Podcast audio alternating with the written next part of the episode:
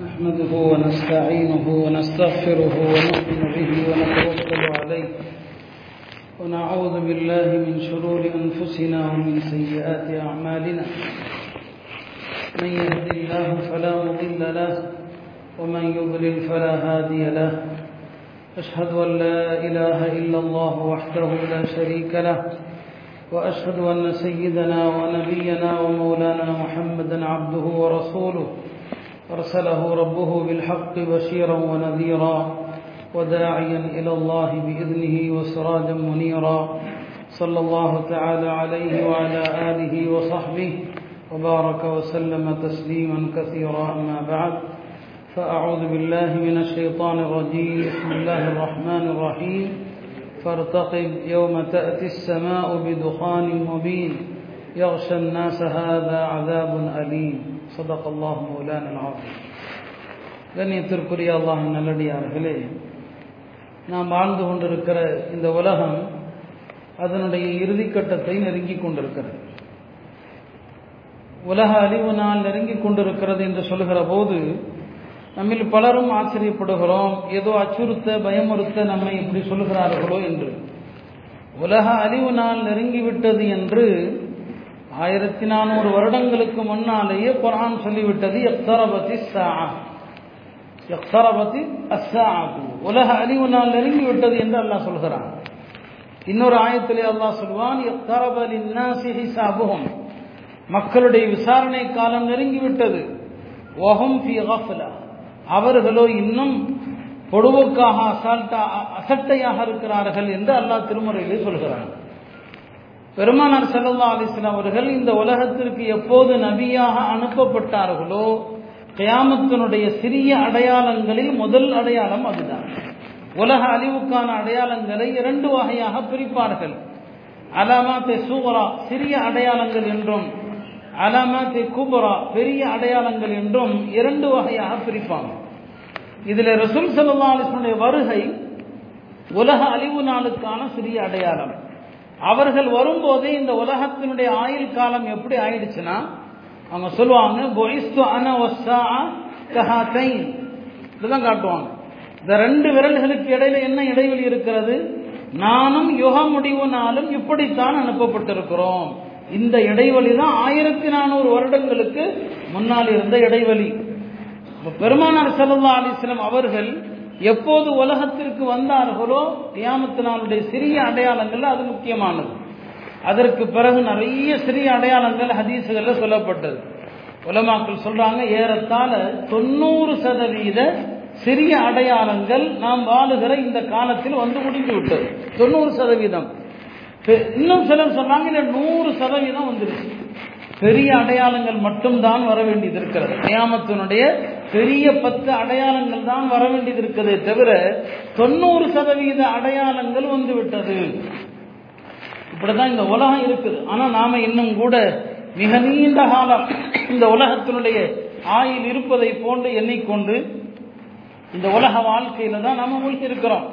அப்ப சிறிய அடையாளங்கள் ஏகதேசம் எல்லாம் வந்து முடிந்து இன்னும் சில காலங்களில் பெரிய அடையாளங்கள் தோன்றவிருக்கிறது.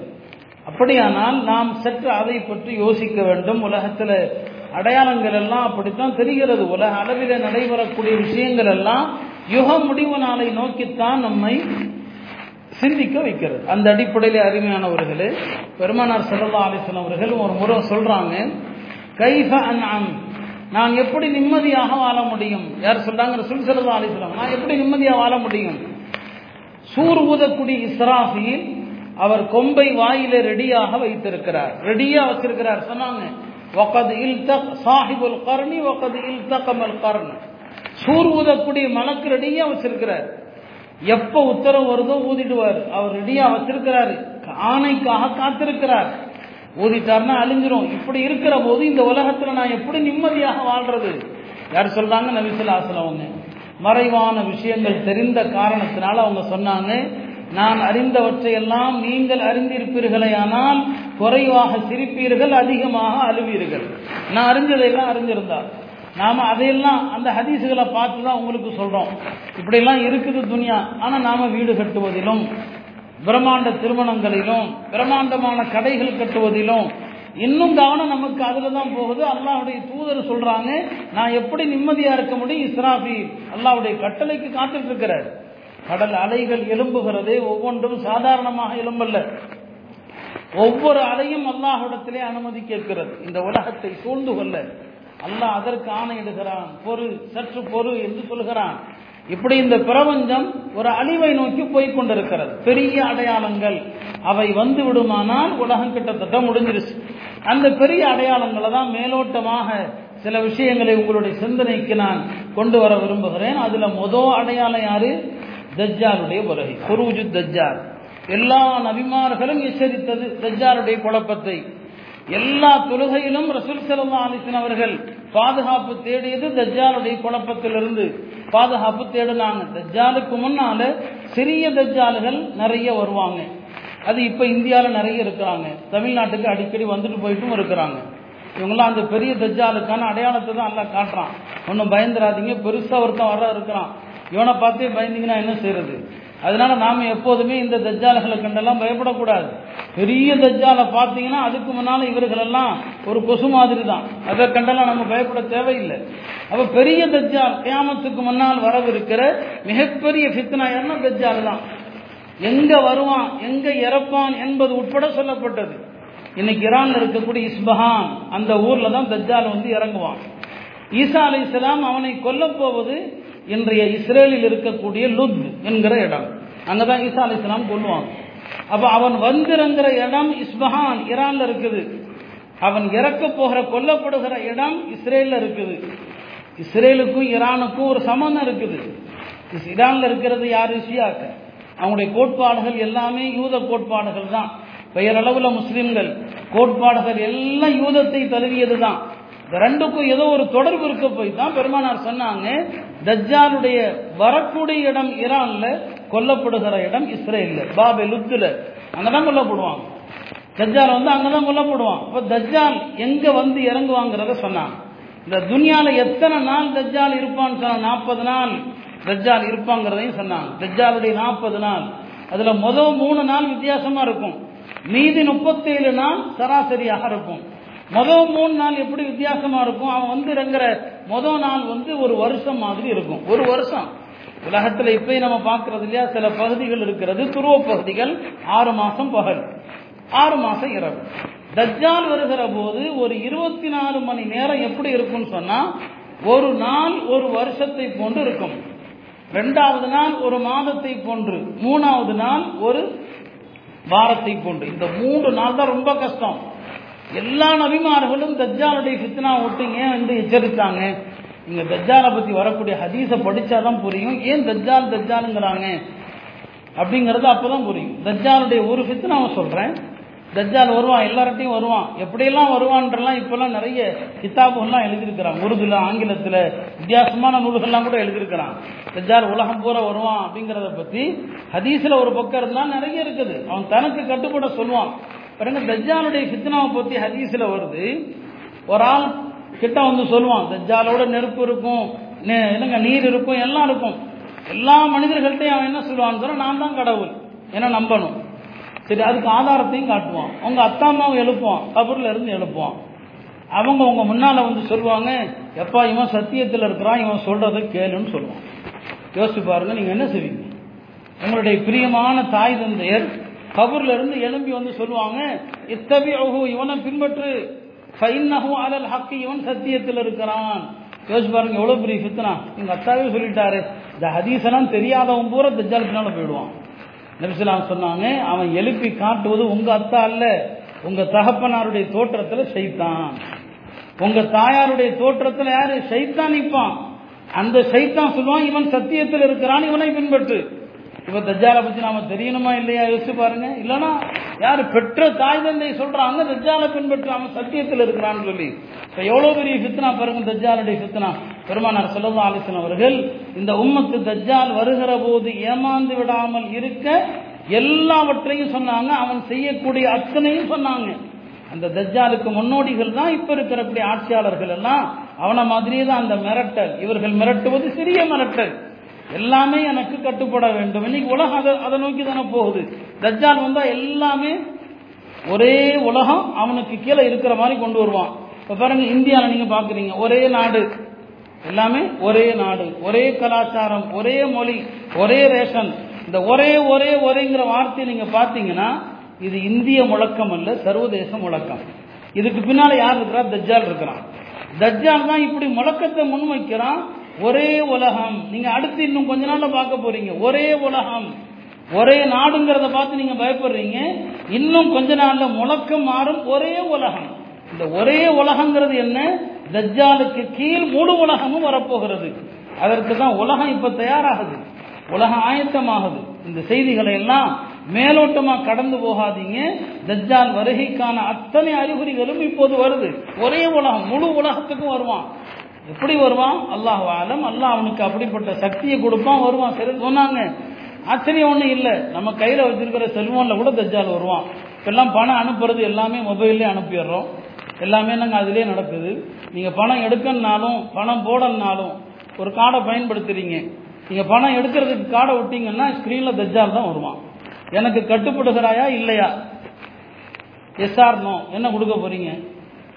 நோன் கொடுத்தீங்கன்னா பணம் வராது. லோன் கொடுத்தீங்கன்னா பணம் உங்களுக்கு வராது. எஸ்என் கொடுத்தீங்கன்னா வரும். இப்போ பாப்பா ஒருத்தன் என்னடா செய்யறது இது பெரிய சோதனையா இருக்குது. போய் கேட்பான் என்னங்க பணம் வரமாட்டிருக்குது என்ன செய்யறது அப்போ சில பேர் சொல்லுவாங்க நிர்பந்தம்ப்பா பணங்கிறது வாழ்க்கைக்கு தேவை. நிர்பந்தத்துக்கு எல்லாமே ஹலாடு தஜ்ஜாலுக்கு கட்டு போடுறேன்னு ஒப்பந்தத்தில் கையெழுத்து போட்டுரு. இப்படிலாம் துனியா அப்படிதான் போகுது இன்னைக்கு. எல்லாம் நிர்பந்தம். எல்லாம் கூடும். இது ஜாயிது அது ஜாயிதுன்னு சொல்றோமா இல்லையா? இப்பெல்லாம் வட்டியெல்லாம் இல்லாமல் முடியாது. அப்பா அப்படின்னு சொல்லுவாங்க சில பேர். இல்லப்பா நிர்பந்தம் பணம் இல்லாம வாழ முடியுமா என்ன? ஒப்புக்கொண்டு தஜ்ஜாலுக்கு கட்டு அல்லா பாதுகாக்கணும். தஜ்ஜால் காஃபிர் என்று அவன் நெத்தியில எழுதப்பட்டிருக்கும். ஆனால் அது உண்மையான மூமினங்களுக்கு மட்டும்தான் தெரியும். அல்லாஹ் நம்மை அவர்களோடு சேர்ப்பானா? முனாஃபிகளுக்கு தெரியாது. தஜ்ஜால் வரும்போது தான் திரும்ப முஸ்லீம்கள் ரெண்டா பிரிவாங்க. பெருமானாருடைய காலத்தில் எப்படி மோமின்கள் என்றும் முனாஃபிக்குகள் என்றும் இருந்தார்களோ அதே துணியா தஜ்ஜால் வரும்போது நடக்கும். அப்போ தெரியும் யார் முஸ்லீம் யார் முனாஃபிக் என்று. சாதாரண சித்தனா அல்ல தஜ்ஜாலுடைய சித்தனா அவ்வளோ பெரிய குழப்பம். அதனாலதான் அத்தனை நபிமார்களும் பாதுகாப்பு தேடுறாங்க எச்சரிக்கை பண்றாங்க. அவனுடைய சித்தனால ஜாக்கிரதையா இருந்துங்க ஏமாந்துடாதீங்க அந்த தஜ்ஜாலுடைய சித்தனாவை நோக்கி உலகம் அப்படியே போயிட்டு இருக்குது நீங்க பத்திரிகை தொலைக்காட்சி நியூஸ்களை எல்லாம் சாதாரணமா கடந்து போறீங்க. ஆனா எங்களுக்கு அப்படி தெரியல. ஒவ்வொரு வார்த்தையும் பார்க்கும்போது ஹதீஸ்ல சொல்லப்பட்ட விஷயத்தோடு இணைச்சு பார்த்தா இதெல்லாம் தஜ்ஜாலுடைய ஃபித்னாவுடைய ஆரம்ப அறிகுறிகள். அது எல்லாம் இப்ப வருது. இந்த ஆட்சியாளர்கள் எல்லாம் கிட்டத்தட்ட தஜ்ஜால் வருகிற போது அவனை வரவேற்பதற்கான ஒரு கூட்டம் தான் இப்ப ரெடி ஆயிட்டு இருக்குது. இதுதான் இனி நடைபெறக்கூடிய எந்த நம்ம ஜனநாயக கடமை தேர்தலில் ஓட்டு போடுறோம் அதெல்லாம் அப்புறம் உள்ள விஷயம். அதுக்கான தான் நான் தேர்தலில் ரொம்ப பேர் ஆசைப்பட்டு வந்திருக்கலாம். இன்னைக்கு ஏதாவது அதுக்கு தேர்தலை பற்றி ஓட்டை பற்றிலாம் காரசாரமாக பேசுவார். இதெல்லாம் இனி கண்துடைப்பு ஞாபகம் வச்சுக்கோங்க. தஜ்ஜாலுடைய நெருக்கத்தில் எல்லாமே அவன் போட்டு கொடுக்குற பிளான் தான் நடக்கும். தஜ்ஜாலும் தன்னுடைய ஆதரவாளர்களுக்கு வகி வகி ரெண்டு இருக்குது. ஒன்று அல்லாவுடைய வகை அது நபிமார்களுக்கு வரும். இன்னொன்று தஜ்ஜால் போன்ற சைத்தான்களுடைய வகை. குரான் சொல்கிறது யூஹி பாபுகம் இலா பாபின் ஜுஹ்ருஃபல் கௌலி குரூரா. யூஹிங்கிற வார்த்தையை எல்லாம் பயன்படுத்தலாம் சைத்தானுடைய வகை அப்படின்னு ஒரு வகை இருக்குது. அந்த சைத்தானுடைய வகை தான் யாருக்கு வரக்கூடிய வகை? அதான் யோகிக்கு வரக்கூடிய வகை. அதான் மோடிக்கு வரக்கூடிய வகை. அதான் அமித்ஷாவுக்கு வரக்கூடிய வகை. அவன் தான் அந்த வகையை போடுறான். என்ஆர்சி கொண்டு வா? சிஏ கொண்டு வா. இதெல்லாம் சைத்தானுடைய வகை. அல்லா திருமறையில சொல்றான் நான் கற்பனையெல்லாம் பேசல. ஒவ்வொன்றையும் குரான் ஹதீஸோட சேர்த்து பார்த்தீங்கன்னா இதெல்லாம் தஜ்ஜாலுடைய வருகைக்கான அறிகுறிகள் எல்லாமே. அவன் போடுகிற பிளான் தான் இனி உலகத்துல நடக்கும். அவன் தேர்வு செய்கிற ஆட்சியாளர்கள் வந்து உட்கார போறாங்க. வெளிப்படையில சில அடையாளங்கள் நம்ம திருப்தி பட்டுக்கலாமே தவிர தஜ்ஜாலுடைய சித்தனாவுடைய காலத்துல வாழ்றோம் மொதல் அடையாளம் தஜ்ஜாலுடைய அடையாளம் அவனை கொள்றதுக்கு ஹசரத் ஈசா அலி இஸ்லாம் வருவாங்க. ரெண்டாவது அடையாளம். கேமத்தினுடைய பத்து அடையாளங்களை சுருக்கமாக நம்ம பிள்ளைகளுக்கு சொல்லிக் கொடுக்கணும். கேமத்தினுடைய அடையாளங்களை நம்முடைய குழந்தைகளுக்கு சொல்லணும். ரெண்டாவது அடையாளம் என்ன? ஈசா அலி இஸ்லாமுடைய வருகை. அவங்க உலகத்தில் ஏழு வருஷம் இருப்பாங்கன்னு ஒரு ஹதீஸில் வருது. நாற்பது வருஷம் இருப்பாங்கன்னு இன்னொரு ஹதீஸில் வருது. உல மக்கள் ரெண்டுக்கும் விளக்கம் எல்லாம் கொடுத்துருக்குறாங்க. தஜ்ஜா ஈசா அலி இஸ்லாம் எப்படிலாம் வருவாங்க? வந்து இறங்கும் போது எப்படி எல்லாவற்றையும் சொன்னாங்க. ஈசா அலி இஸ்லாம் வருகிற போது ஈசா அலி இஸ்லாமுடைய காற்று படும் போது அவருடைய காற்று காஃபிர் மீது பட்டா மொத்த பெறுவோம் யார் மீது? காபிர்கள் மீது. அல்லாவுடைய அதிசயங்கள் நடைபெறுகிற நேரம் ஈசா அலி இஸ்லாமுக்கு முன்னால காஃபிர் யாரும் நிற்க முடியாது முஸ்லிம்களை தவிர அவங்களுடைய மூச்சு காற்று பட்டாலே முனாஃபிக்குகள் காஃபிர்கள் இறந்து விடுவாங்க தஜ்ஜால் அது வரைக்கும் சர்வ வல்லமை படைத்த சக்தி தஜ்ஜால். ஈசா அலி இஸ்லாமை பார்த்தது நபி அவங்க சொன்னாங்க தண்ணீரில் உப்பு கரைகிற மாதிரி கரைஞ்சிருவான். உப்பு கரைகிற மாதிரி. இன்றைக்கு ஆணவத்தோடு பேசிக் கொண்டிருக்கிற இன்றைக்கு ஆணவத்தோடு பேசிக் கொண்டிருக்கிற பிரதமராகட்டும் உள்துறை ஆகட்டும் ஈசா அலி இஸ்லாம் பார்த்தா ஐம்பது பேரும் சாதனங்க உப்பு மாதிரி கரைஞ்சு போயிடுவாங்க என்று பெருமானார் சல்லா அலிஸ்லாம் சொன்னாங்க. இந்த ஆணவக்காரர்களுக்காக வேண்டி அனுப்பப்படக்கூடியவங்க தான் இறுதி காலத்தில் ஈசா அலி இஸ்லாம் இந்த உம்மத்தில் ஒரு நபராக வருவாங்க. அவங்க ஃபஜருடைய நேரத்தில் வருவாங்க. எல்லாத்தையும் சொன்னாங்க. எந்த தொழுக நேரத்தில் வருவாங்க? எந்த இடத்துல திமிஷ்கில் அந்த பள்ளி ஆசல் இன்னைக்கு இருக்குது? அந்த மெஹா அந்த மினாராவை சொன்னாங்க. இந்த மினாராவில் ஃபஜருடைய நேரத்தில் ரெண்டு மலக்குகளுக்கு மத்தியில் அவங்க இந்த உலகத்திலிருந்து மேலே உயர்த்தப்படும் போது குளிச்சிட்டு இருக்கும் போது தான் தொடக்காம உயர்த்தப்பட்டாங்க. யார் ஈசா அலிஸ்லாம் தொடக்காம. வானத்திலிருந்து வருகிற போது அவங்க தலையில இருந்து தண்ணீர் சொட்ட சொட்ட தான் ஈசா அலிஸ்லாம் வருவாங்க. இங்கிருந்து எப்படி மேலே போனாங்களோ அப்படிதான் அங்கிருந்து கீழே வருவாங்க. இது எல்லாவற்றையும் பெருமானார் செல்லந்தா சொன்னாங்க. ஈசா அலி இஸ்லாம் வருவாங்க. மக்கள் எல்லாம் வந்ததும் அவங்கள ஃபஜ்ர் தொழுகைக்காக முன்னால் போக சொல்லுவாங்க.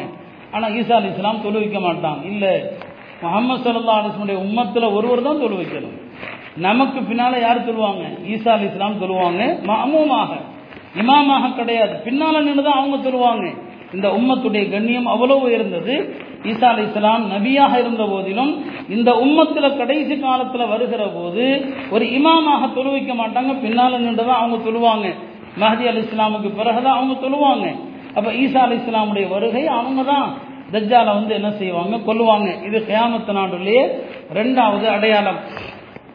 அதற்கு பிறகு தஜ்ஜாலுடைய ஃபித்னா போயிடும். தஜ்ஜாலுடைய அந்த குழப்பம் ஈசா அலி இஸ்லாம் அவர்களால ஒரு முடிவுக்கு வந்துடும் இப்போ மக்கள் நிம்மதியாக இருக்கிற நேரத்தில் அடுத்த மூணாவது குழப்பம் ஆரம்பிக்கும். துல்கர்ணை அவங்க கட்டின ஒரு தடுப்பு சுவர்.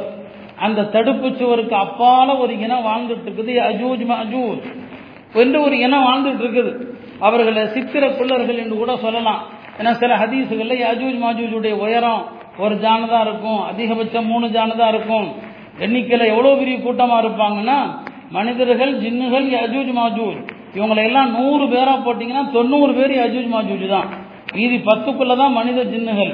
இப்போ எவ்வளோ பெரிய கூட்டமாக இருப்பாங்க? குரான் சொல்லுகிறது ஒஹம் மிங்குல்லி ஹதபியன் சிலூன் அந்த தடுப்பு சுவர் துல்கர்ணின் கட்டினாங்களே அந்த தடுப்பு சுவர் உடஞ்சிருச்சுன்னு சொன்னா பூமியினுடைய எல்லா மேட்டிலிருந்தும் புறப்பட்டு வருவார்கள் என்று சொன்னான் பெருமானார் செல்லதா சொன்னாங்க அந்த தடுப்பு சுவர்ல ஒரு சின்ன ஒரு வழி விழுந்துருச்சுன்னாங்க. அவங்க வாழ்ந்த காலத்திலே ஒரு ஓட்டை விழுந்துருச்சு. அது கொஞ்சம் கொஞ்சமா விலகிட்டு இருக்குது வருகிற போது யஜூஜ் மாஜூஜ் பெரிய குழப்பம். உலகத்தினுடைய அத்தனை வளங்களையும் அளிப்பார்கள் யார் யஜூஜ் மாஜூஜ்? எல்லாத்தையும் அழிப்பாங்க. அப்ப ஈசா அலி இஸ்லாம் துவா செய்வாங்க. அல்லாஹாலா எவ்வளோ பெரிய மோசமான வல்லமை படைத்த கூட்டமா இருக்கட்டும் அல்லாஹ் யஜூஜ் மஜூஜ் எப்படி அழிக்கலாம் பாருங்க. ஹதீஸ்ல வருது நகஃப் ஒரு புழு தான். ஒரு புழுவா எல்லாம் அனுப்புவான். அந்த புழு யஜூஜ் மஜூஜுடைய பிடரிகள்ல வந்து தாக்கும். அவ்வளவுதான். ஒரே இரவுல ஐம்பது பேரும் காலி. யார் அஜூஜ் மாஜூஜ்? எல்லா நாட்டு தான் பாருங்க. கண்ணுக்கு தெரியாத ஒரு கொரோனா வைரஸ்ங்கிறான். உலகத்தையும் ஆட்டி படைக்குதா இல்லையா? வல்லரசுகளையும் ஆட்டி படைக்குதா இல்லையா? அப்போ ஒரு கண்ணுக்கு தெரியாதது. அது மாதிரி தான் யஜூஜ் மாஜூஜ் அழிக்கிறதுக்கு எல்லாம் வந்து இடி முழக்கம் காற்று எதுவும் கிடையாது. ஒரே ஒரு புழு. அந்த புழுவுல ஒரே நைட்ல எல்லாருமே இறந்து போயிடுவான் இறந்தா உலகம் முழுக்க யஜூஜ் மாஜூஜுடைய பிண நாற்றமாக தான் இருக்கும். இப்போ முஸ்லீம்கள் அல்லாட்ட கெஞ்சுவாங்க எல்லாம் இந்த பிண நாற்றத்தோடு எப்படி வாழ்றது? அல்லாஹால சில பறவைகளை அனுப்புவான். அந்த பறவைகள் இந்த பிணங்களை எல்லாம் தூக்கி எங்கேயோ தூக்கி வீசிடும் பிறகு அல்லாஹ் ஒரு மலையை இறக்குவான். அந்த நாற்றத்தில் ஏற்பட்ட எல்லாவற்றையும் சுத்தம் செய்யறதுக்கு. அதுக்கு பிறகு உலகம் செழிப்பா வாழும் ஈசா அலி இஸ்லாம் இருக்கிற வரைக்கும் உலகத்தில் செழிப்பு தான். எல்லா பொருள்களும் பறக்கத்தா இருக்கும். ஒரு அதாவது பழங்களுடைய தோல் இருக்குது தொழில் மாதுளம்பழம் இருக்குது. அதனுடைய தொலிக்கு கீழே ஒரு பெரிய கூட்டம் நிழலுக்காண்டி ஒதுங்கலாம். அவ்வளோ பெருசாக இருக்கும் மாதுளம்பழம் இல்லை ஹதீஸில் சொல்லப்பட்ட விஷயங்கள். அப்போ இது யஜூஜ் மஜூஜுடைய அவங்களுடைய வருகை கியாமத்துடைய அடையாளங்களில் மூணாவது அடையாளம் அது. அப்புறம் ஈசா அலி இஸ்லாம் மூத்தாயிடுவாங்க அவங்க உலகத்தில் வாழ்ந்து நிக்கா செய்வாங்க. அப்புறம் என்ன அவர்களுக்கு மரணம் வந்துடும் அவங்க அவங்க மூத்தான பிறகு அடுத்த நாலாவது அடையாளம் உலக ஒரு கிழக்கு பகுதியில் ஒரு நிலநடுக்கம் ஏற்படும். இது நாலாவது. ஐந்தாவது மேற்கில் ஒரு நிலநடுக்கம் ஏற்படும். ஆறாவது அரபு தீபகற்பத்திலே ஒரு பயங்கரமான நிலநடுக்கம். இந்த மூன்று நிலநடுக்கங்கள். இப்படி ஆறு அடையாளங்கள் ஆச்சு. ஏழாவது அடையாளம் என்ன? அல்லாஹ் வந்து ஒரு துஹான் ஒரு புகையை அனுப்புவான். துஹான் ஒரு சூறா இருக்குதா இல்லையா? ஃபர்தகி யௌம தஅதி ஸமாஉ பிதுஹானின் முபீன் யக்ஷா الناس هذا عذاب அலீம் ஒரு துஹான் ஒரு புகையை அல்லாஹ் அனுப்புவான் அல்லாஹ் சொல்லக்கூடிய அந்த புகை என்ன சூரத்து துஹான்ல வருது எடுத்து படிச்சு பாருங்க ஃபர்தகி எதிர்பார்ப்பீராக யௌம தஅதி ஸமா வானம் கொண்டு வரக்கூடிய அந்த நாளை பிதுஹானின் ஒரு புகையை கொண்டு வரும் அல்லாஹ் சொல்லக்கூடிய அந்த புகைங்கிறது என்ன ஹதீஸ்லையும் வருது கயாமத்துடைய அடையாளங்கள்ல அல்லாஹ் ஒரு புகையை அனுப்பான்னு வருது இந்த புகை குறித்து ரெண்டு வகையான அபிப்பிராயங்கள் இருக்குது ஒரு கருத்து என்ன அப்படின்னு சொன்னா பெருமானாருடைய காலத்துல மக்கா முஷிரிக்கின்களுக்கு ஏற்பட்ட ஒரு பஞ்சம் கடுமையான பஞ்சம் வறட்சி. அந்த பசி பட்டினியினால வானத்தை பார்த்தாலே அவங்களுக்கு புகை மாதிரி தெரிஞ்சுது. இதான் அல்லாஹ் சொல்லக்கூடிய புகைன்னு ஒரு கருத்து. இன்னொரு கருத்து என்னன்னா கியாமத்துக்கு முன்னால அல்லாஹ் ஒரு புகையை அனுப்புவான். அந்த புகையை சுவாசிக்கக்கூடியவர்கள் முஸ்லிம்களா இருந்தா அவங்களுக்கு அந்த புகை பெரிய தொந்தரவு தராது. ஒரு ஜலதோஷம் மாதிரி. ஒரு ஜலதோஷம் ஏற்பட்ட எப்படி இருக்குது? அந்த மாதிரி ஒரு சின்ன ஒரு தாக்கத்தை தான் அவங்களுக்கு தரும். ஒரு பெரிய பாதிப்பு யாருக்கு இருக்காது? முஸ்லிம்களுக்கு இருக்காது. ஆனா அந்த புகை வருகிற போது காபிர்கள் பயங்கர சிரமப்படுவாங்க. அந்த புகை அவங்களுடைய மூக்கு துவாரம் வழியாக உடலுடைய எல்லா பகுதிகளுக்கும் சென்று அவங்கள துன்புறுத்தும். அவங்க பல பேர் இறக்கவும் செய்வாங்க. முஸ்லிம்களுக்கு அது பெரிய பாதிப்பை தராது. அதான் துஹான் என்று ஒரு விளக்கமும் இருக்குது. போன வருஷம் இந்த கொரோனா வைரஸ் வந்த ஆரம்பத்தில் சில பேர் சில உலமாக்கள் சொன்னாங்க இந்த வைரஸும் இந்த துஹான் வகையை சார்ந்தது தான் அல்லாஹ் சொல்லக்கூடிய புகைன்னு சொல்றான் இல்லையா? அந்த வகையை சார்ந்தது என்று சில உலமாக்கள் விளக்கம் கொடுத்தாங்க. மொத்தத்தில் இதெல்லாம் தியாமத்துக்கு முன்னால நடக்க போறது. ஆக ஏழு அடைய அடையாளங்கள் இந்த புகையோட ஆயிடுச்சு. கடைசி எத்தனைங்க மூணு அடையாளங்கள். கடைசி மூணு அடையாளம். அதுல எட்டாவது அடையாளம் என்ன? சூரியன் மேற்கிலிருந்து உதிக்கும். இதுதான் மனித இனத்திற்கான கடைசி வாய்ப்பு. சூரியன் மேற்கத்திலிருந்து உதயம் ஆயிடுச்சுன்னு சொன்னா வானவர்கள் எழுதுறதை நிறுத்திடுவாங்க. அவ்வளவுதான். நன்மைகள் தீமைகள் எழுதப்படுறது எல்லாம் முடிஞ்சிடும் தௌபாவுடைய வாசல் அடைக்கப்பட்டுவிடும். அதற்கப்புறம் யாருக்கும் ஈமான் கொள்வது பலனளிக்காது. அந்த சூரியன் மேற்கிலிருந்து உதயமாகிவிட்டால் அதைத்தான் எட்டாவது அடையாளமாக சொன்னாங்க. சூரியன் மேற்கிலிருந்து உதயமாகும். எத்தனை நாளைக்கு? மூன்று நாட்களுக்கு. மூன்று நாட்களுக்கு சூரியன் மேற்கிலிருந்து உதயமாகும். அப்படி உதயமாயிடுச்சுன்னா யோசிச்சு பாருங்க திடீர்னு சூரியன் மேற்குன்னு உதயமானா மக்கள் உள்ளத்துல பயம் பீதி நடுக்கம் யாருடைய தௌபாவும் ஏற்கப்படாது. யார் முஸ்லீமா இருந்தாங்களோ அதுக்கு முன்னால அவங்களுடைய அமல்கள் தான் ஏற்கப்படும். யார் முஸ்லீமா இல்லையோ ஈமான் கொண்டா ஏற்கப்படாது தௌபா செஞ்சா ஏற்கப்படாது. எல்லா வாசலும் அடைக்கப்பட்டு விடும் மேற்கிலிருந்து சூரியன் உதயமான பிறகு. இது எட்டாவது அடையாளம். ஒன்பதாவது அடையாளம் என்ன? அல்லாஹ் ஒரு அதிசய பிராணியை அனுப்புவான். இது திருமறையில் வருது. இது அவகால் கௌலு அலைஹிம் அஹ்ரஜ்னா லஹும் தாபத்தம் மினல் அர்தி துக்கல்லிமுஹும் ஒரு அதிசய பிராணி அல்லாஹத்தால அனுப்புவான். அந்த அதிசய பிராணி எல்லா மனிதர்களுக்கும் அது பட்டம் கொடுக்கும். இன்னைக்கு உலகத்துல பட்டம் கொடுக்குறோமா இல்லையா? அது பட்டம் கொடுக்கும். இவன் முஸ்லீம் இவன் காஃபிர் இவன் முனாஃபிர். அது பட்டம் கொடுக்கும். யாரும் தப்பிக்கவே முடியாது அந்த அதிசய பிராணியிடமிருந்து ஒவ்வொரு மனிதன் விஷயத்திலையும் அது சொல்வது முடிவு. இவன் முஸ்லீமா அவனத்தில் அதை என்ன செய்ய எழுதும். இவன் காஃபிர் என்று எழுதும். இவன் முனாஃபிக் என்று எழுதும். இது அதிசய பிராணி. அல்லாவும் சொல்கிறான் பெருமனார் செல்லல்லா அலிசன் அவர்களும் சொன்னாங்க கியாமத்தினுடைய அடையாளங்கள்ல ஒன்பதாவது அடையாளம் அது. ஒரு அதிசய பிராணி அல்லாஹலா உலகத்துக்கு அனுப்புவான். பத்தாவது அடையாளம். கடைசி அடையாளம் இது. அல்லாஹத்தாலா ஒரு காற்று அனுப்புவான். பட்டு மாதிரி ஒரு காற்று அது. அழகான நறுமணமான ஒரு காற்றை அனுப்புவான். அந்த காற்றை சுவாசிக்கிற நல்லோர்கள் எல்லாரும் இறந்துருவாங்க. நல்ல மக்கள் எல்லாரும் ஒஃபாத்தாயிடுவாங்க அந்த காற்று பட்ட எல்லாம் இறந்துருவாங்க. இன்னைக்கு உலகத்தில் நடக்கிற இறப்புகள் எல்லாம் முஸ்லீம்களுக்கு வருகிற இறப்புகள் எல்லாமே நலமானதான் நல்லதுதான் அதெல்லாம். ஃபித்னாவுக்கு முன்னால் அல்லாஹ் முஸ்லீம்களை பூரா காப்பாற்றிடுவான் அப்போ அந்த கடைசி அடையாளம் அந்த காற்று தான் அதில் கொஞ்ச நெஞ்ச ஈமான் இருந்துச்சு யாருடைய உள்ளத்தில் கடுகளவு ஈமான் இருந்துச்சோ எல்லாரும் மூத்தாயிடுவாங்க. உலகத்தில் ஒரு முஸ்லீம் கூட இருக்க மாட்டார்.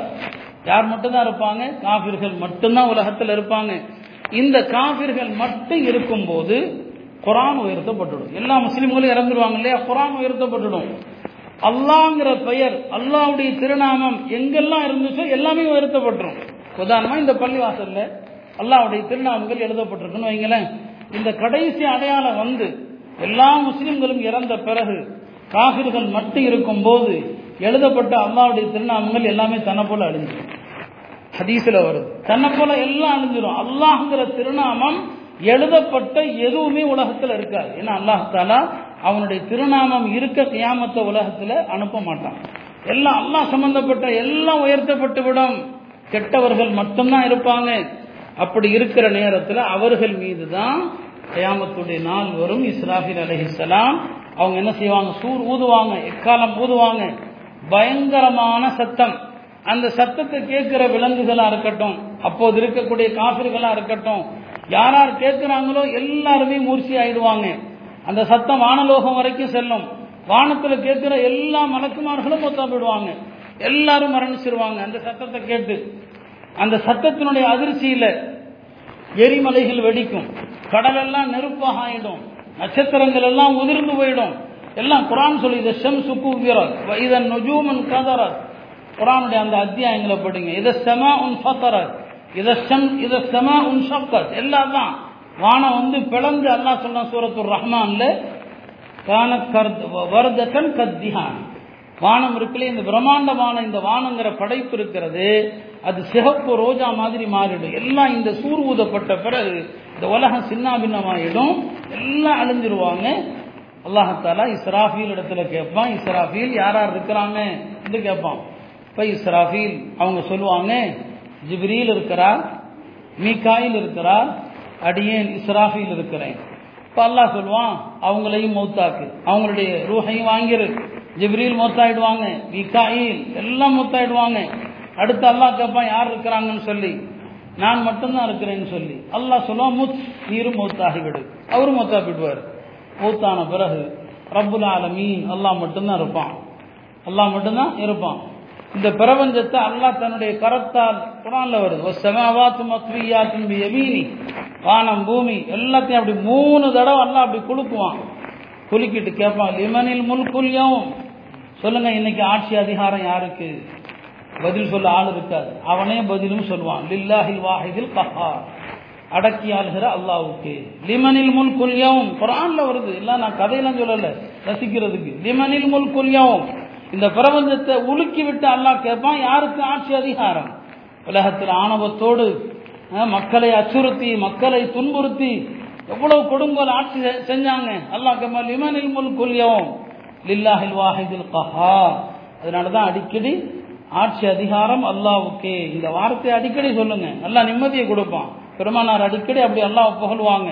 லக்கல் ஹம் அல்லக்கல் ஹம்து ஒலக்க முல்கு வாக்கி ஒல் அர்த். எல்லாம் அவனுக்குரியது. மூணு தடவை எல்லாம் கேட்பான். அப்ப எல் எதுவும் இருக்காது. புல்லு செய்யின் ஹாலிக்கும் எல்லாம் அழிஞ்சிரும் இல்லா வஜ்ஹா. அல்லாவுடைய திருமுகத்தை தவிர. அப்படித்தான் உலகத்தினுடைய பத்து அடையாளங்கள். அந்த அடையாளங்கள் எல்லாம் நெருங்கி கொண்டிருக்கிறது. லேசா இல்லை. அதனால இன்னும் நாம துன்யா துன்யா துன்யா துன்யான் துன்யாவுக்கு பின்னால போறதை நிறுத்திட்டு நம்முடைய கவனங்களை ஆகரத்தின் பக்கம் திருப்பாங்க. ரமதான் வரப்போகுது. உலக அழிவுக்கான அடையாளங்கள் வந்து கொண்டிருக்கிறது. இதை பார்த்தும் தௌபா செய்யாம நம்முடைய வாழ்க்கை பாவத்திலே போனா எப்படி எல்லாம் பாவ மன்னிப்புக்கான சந்தர்ப்பத்தை தருவான்? அதுக்கப்புறம் அழிந்து முடிந்த பிறகு திரும்ப சூர்வதப்படும். அது எவ்வளோ காலத்துக்கு பிறகு? எவ்வளோ காலத்துக்கு பிறகு எல்லாம் மறுபடியும் உதுவான் அது ஹதீஸில் அதுக்கு பின்னால நிறைய விஷயங்கள் இருக்குது. அது மறுபடியும் திரும்ப என்ன செய்யணும்? ஒரு தனி தலைப்பாக தான் பேசணும். எல்லாம் அழிந்த பிறகு எல்லாம் அழிக்கப்பட்ட பிறகு எவ்வளவு காலத்துக்கு பிறகு ரெண்டாவது சூர் உதப்படும் அதுக்கப்புறம் என்ன நடக்கும்? மொத்தம் எத்தனை சூர் அப்படிங்கறத பத்தி பல கருத்துக்கள் இருக்கிறது. இன்ஷா அல்லா பெரிதொரு பயான் அதை பற்றி எல்லாம் சொல்லுவோம் எல்லாம் அல்லா அல்லாஹ் உலக அறிவு நான் நெருங்குகிற இந்த தருணங்கள்ல நாம அல்லாவின் பக்கம் அதிகம் நெருங்கணும். அல்லாஹ் சொல்ல மாதிரி ஃபஃபிர்ரு இலல்லா அல்லாஹ் நோக்கி ஓடுங்கள். அல்லாஹ் நோக்கி திரும்புங்கள் என்று சொல்கிறானே. அந்த பக்கமாக நாம் நம்முடைய கவனத்தை செலுத்த வேண்டும். எல்லா குழப்பங்களிலிருந்து தஜ்ஜாலுடைய சோதனைகளை விட்டெல்லாம் அல்லாஹ் நம்மை பாதுகாப்பானாக. கண்ணியத்திற்குரிய அல்லாஹ் மெலடியார்களே தமிழகத்திலே வருகிற ஆறாம் தேதி தேர்தல் நடைபெறவிருக்கிறது. அமைதியான முறையிலே நடைபெற அல்லாஹிடத்திலே எல்லோரும் துவா செய்யுங்கள். தேர்தலுக்கு பிறகும் நம்முடைய ரமதானுடைய இரவு நேர வணக்கங்கள் ரமதானுடைய மற்ற காரியங்கள் அதற்கெல்லாம் எந்த தடையும் வராமல் இருக்க வேண்டும் என்று நம்முடைய துவாக்களை கொண்டு அல்லாஹ் இந்த ஆண்டு ரமதானுடைய இரவு தொழுகைகள்